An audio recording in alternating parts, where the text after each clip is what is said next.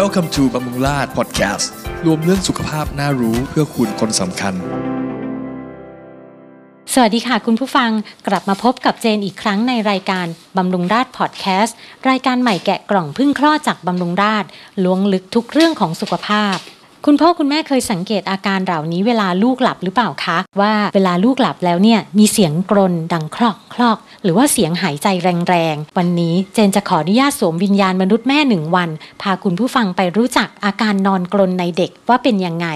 สัญญาณเตือนที่ควรสังเกตมีอะไรบ้างและทำไมถึงจะเป็นภัยเงียบที่คุณพ่อคุณแม่ไม่ควรจะมองข้ามนะคะและวันนี้แขกรับเชิญของเจนก็คือรองศาสตราจารย์นายแพทย์วีรชัยตันตินิกรแพทย์ผู้ชำนาญการด้านหูคอจมูกเด็กโรงพยาบาลบำรุงราษฎร์ค่ะสวัสดีค่ะคุณหมอวีรชัยครับสวัสดีครับคุณเจนอาจารย์คะอาการนอนกรนในเด็กเนี่ยเป็นปัญหาที่คุณพ่อคุณแม่หลายท่านเนี่ยกังวลใจโดยเฉพาะเรื่องของการมีผลกระทบต่อสุขภาพของการนอนนะคะแล้วก็พัฒนาการในด้านการเรียนรู้ของเด็กเจนก็เลยอยากจะสอบถามคุณหมอว่าเราจะมีวิธีสังเกตความผิดปกติของลูกเวลานอนกรนว่ายังไงบ้างคะครับก็วิธีสังเกตก็คือเราเฝ้าดูการนอนของเด็กนะฮะถ้ามีลักษณะการนอนกรนที่เป็นแบบสม่ำเสมอหรือว่าเด็กนอนดิ้นกระสับกระส่ายพลิกตัวไปมาหรือบางครั้งคุณพ่อคุณแม่อาจจะสังเกตเห็นว่าน้องมีอาการสะดุดเฮือกขึ้นมาในขณะนอนหลับก็ได้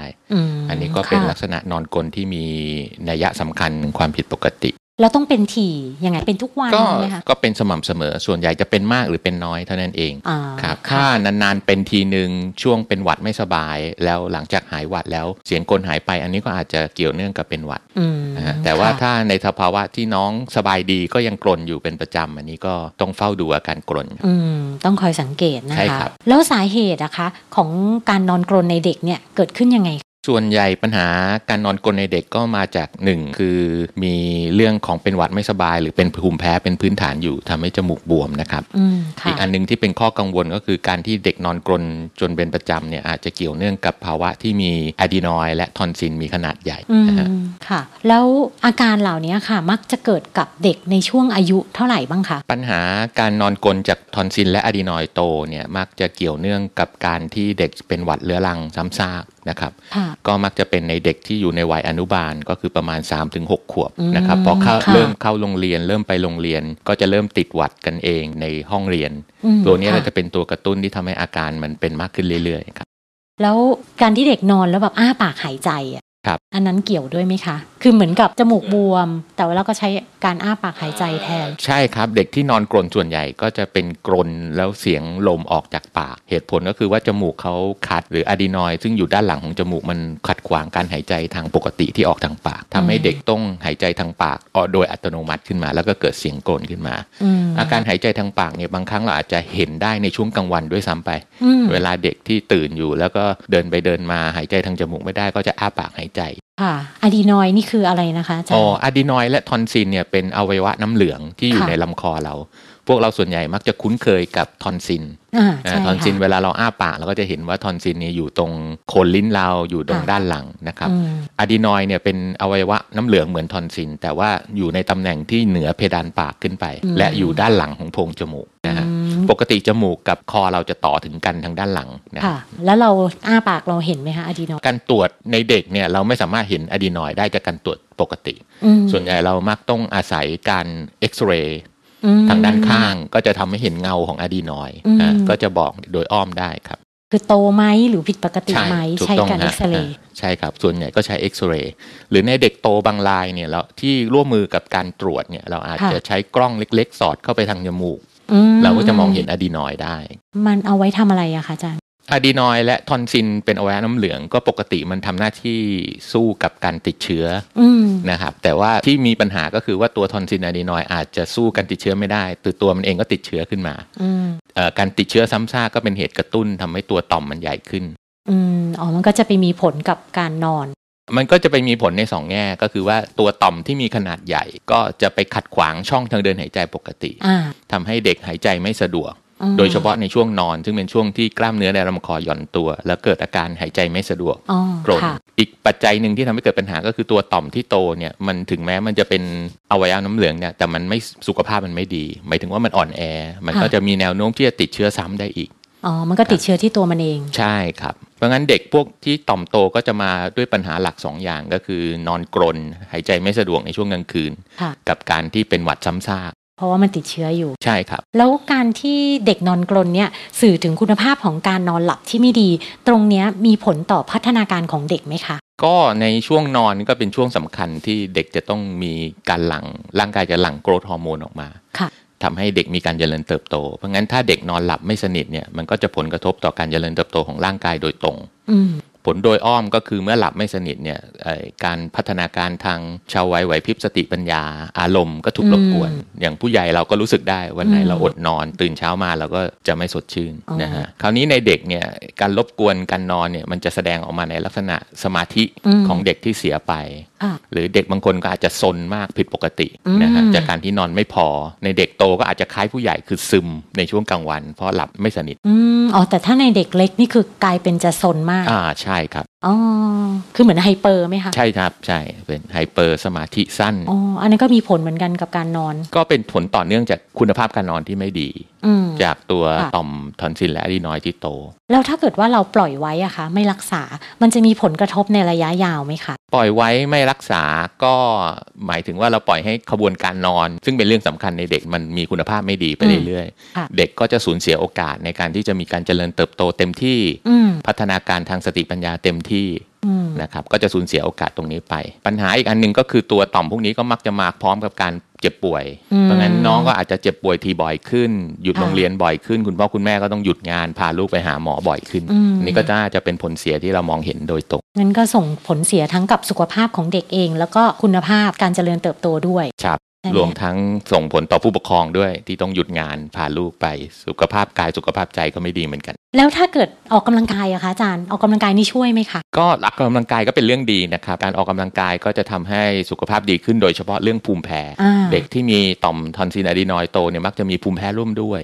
ภูมิแพ้ก็จะคุมได้ง่ายขึ้นแต่ก็มีข้อสังเกตในการออกกำลังกายในเด็กซึ่งปัจจุบันคุณพ่อคุณแม่ก็ชอบให้ลูกไปว่ายน้ำการว่ายน้ำเนี่ยก็อาจจะไม่ค่อยเหมาะกับเด็กที่มีปัญหาโรคเพราะการว่ายน้ำเนี่ยก็จะลงไปในสระน้ำอุณหภูมิความชื้นเปลี่ยนแปลงแล้วก็อาจจะมีการปนเปื้อนจากเด็กคนอื่นที่ป่วยที่ลงมาว่ายด้วยเพราะงั้นการว่ายน้ำก็อาจจะเพิ่มอุบัติการของการเจ็บป่วยมากขึ้นหรือความรุนแรงของการนอนกรนมากขึ้นนะฮะเป็นงั้นไปครับแต่ว่าออกกำลังกายอย่างอื่นก็เป็นเรื่องดีนะฮะแต่ว่าเราจะคิดว่าออกกำลังกายชนะทุกอย่างเนี่ยมันก็คงเป็นไปไม่ได้ออกกำลังกายก็ทำให้การควบคุมภูมิแพ้ดีขึ้นแต่ตัวต่อมเนี่ยมันอาจจะไม่ได้เปลี่ยนแปลงขนาดของมัน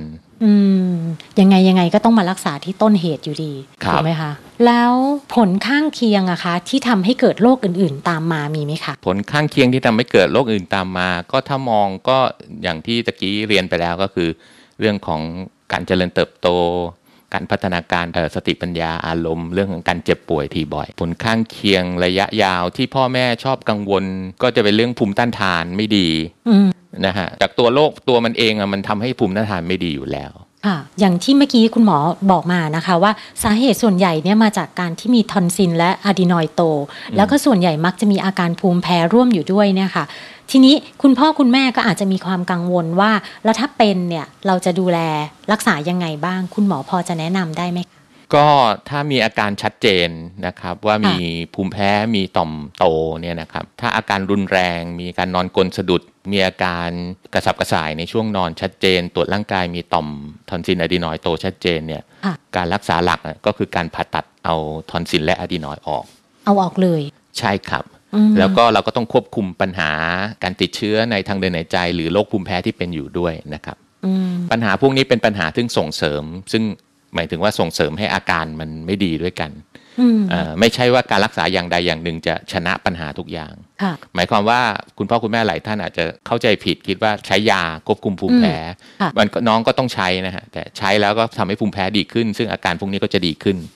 แต่ว่ายาทางภูมิแพ้มันก็ไม่สามารถไปเอาชนะปัญหาทอนซิลอะดีนอยด์ที่มีขนาดใหญ่ด้วยในทางตรงกันข้ามการในกลุ่มเด็กที่ได้รับการผ่าตัดเนี่ยทอนซิลอะดีนอยด์ซึ่งอาการก็จะดีขึ้นแต่ตัวภูมิแพ้ก็ยังอยู่นะเด็กก็ยังเจ็บป่วยยังฟึดฟัดจากภูมิแพ้ได้ด้วยเหมือนกันเพราะงั้นการรักษาก็ต้องร่วมกันทั้งสองอย่างเพราะส่วนใหญ่เป็นคู่กันส่วนใหญ่เป็นใช่ครับปัจจุบันเด็กวัยเรียนก็มีอุบัติการของเป็นการเป็นภูมิแพ้ค่อนข้างสูงอยู่แล้วแล้วถ้าในกรณีที่แบบลูกยังเล็กมากอะค่ะอาจารย์แล้วคุณพ่อคุณแม่เนี่ยมีความกังวลเรื่องการผ่าตัดเนี่ยคุณหมอพอจะมีคำแนะนำ อย่างอื่นไหมคะครับก็จริงๆปัญหาพวกนี้มันเป็นปัญหาในเด็กอายุน้อยอยู่แล้ว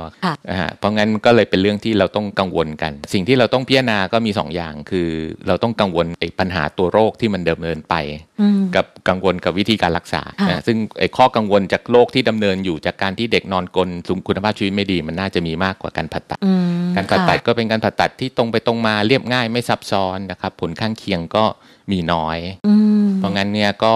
ความกังวลที่เกี่ยวกับเรื่องที่จะต้องรักษาโดยการผ่าตัดเนี่ยก็หมอว่าอาจจะไม่ได้มากอย่างที่คุณพ่อคุณแม่กังวลคือหมายความว่าเทียบแล้วเนี่ยดีกว่าที่จะปล่อยเอาไว้ใช่ครับใช่แล้วก็ผลการรักษาก็ค่อนข้างดีมากก็จะทำให้เห็นคุณภาพการนอนที่ดีขึ้นอย่างชัดเจนคือหายขาดหายจากตัวการนอนกรนจากตัวต่อมโตแต่ว่าการนอนกรนการไม่สบายเจ็บป่วยจากสาเหตุอื่นๆก็จะมีได้เหมือนเด็กทั่วไปนะครับการที่คนเราไม่มีอะดีนอยด์กับทอนซิลมันมีผลยังไงบ้างไหมคะอันนี้ก็เป็นจุดที่พ่อแม่ชอบถามว่าเอ้ยตัว2ต่อมนี้มันเป็นเหมือนต่อมน้ำเหลืองคอยสู้กับเชื้อโรค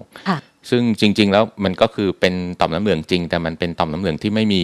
สุขภาพดีเพราะงั้นเนี่ยการเอาตัดมันออกเนี่ยก็หมายถึงว่าเราก็ปลดประจำการตัวต่อมน้ำเหลืองที่คุณสุขภาพไม่ดีออกเรายังมีต่อมน้ำเหลืองอื่นๆที่อยู่ในลำคอซึ่งสามารถที่จะเข้ามาทำหน้าที่แทนได้เพราะงั้นเนี่ยงานวิจัยทางการแพทย์ก็ยืนยันว่าหลังผ่าตัดเนี่ยภูมิต้านทานในระยะยาวเนี่ยไม่ได้ลดน้อยลงไปในทางตรงกันข้ามหลังที่เราผ่าตัดเอาต่อมที่สุขภาพไม่ดีออกไปเนี่ยช่องทางเดินหายใจของน้องก็จะสะอาดขึ้นไม่งั้นมันก็น่าจะเจ็บป่วยทีบ่อยน้อยลงไปกว่าเดิมอ๋อมันก็ไม่จำเป็นขนาดนั้นเป็นอวัยวะที่ไม่ได้จำเป็นขนาดนั้นปกติมันก็ทำหน้าที่ของมันเพียงแต่ว่าร่างกายมนุษย์เรามันฉลาดมันก็จะมีอวัยวะอื่นทดแทนที่จะทำหน้าที่แทนได้อย่างที่เราคงเคยทราบมาว่าคนไข้บางคนบริจาคไตไปข้างนึงเหลือไตข้างเดียวก็ทำงานได้คนไข้บางคนมีตับบริจาคตับไปส่วนหนึ่งยังเหลือส่วนที่เหลือก็ทำงานได้เพราะงั้นมันก็ร่างกายมนุษย์เรามันฉลาดชดทำงานชดเชยกันได้เมื่อมีอวัยวะใดอวัยวะหนึ่งถูกตัดออกไปครับอาจารย์อยากจะเพิ่มตรงไหนอีกไหมคะถ้าคุณพ่อคุณแม่เจอบุตรหลานที่มีปัญหาเรื่องนอนกลเนี่ยก็ไม่ต้องลังเลที่พามาปรึกษาแพทย์นะครับเพราะว่าปัจจุบันแนวทางการรักษาคำแนะนำของแพทย์ก็สามารถทำให้น้องดีขึ้นได้อย่างชัดเจนแล้วก็ความวิตกกังวลเกี่ยวกับการรักษาเนี่ยจริงๆแล้วก็ไม่ได้มีมากมายอย่างที่เรากังวลไปก็ถ้ามารับคำอธิบายมาทำความเข้าใจกันก็จะเข้าใจถึงหลักการและเหตุผลในการดูแลรักษารวมทั้ง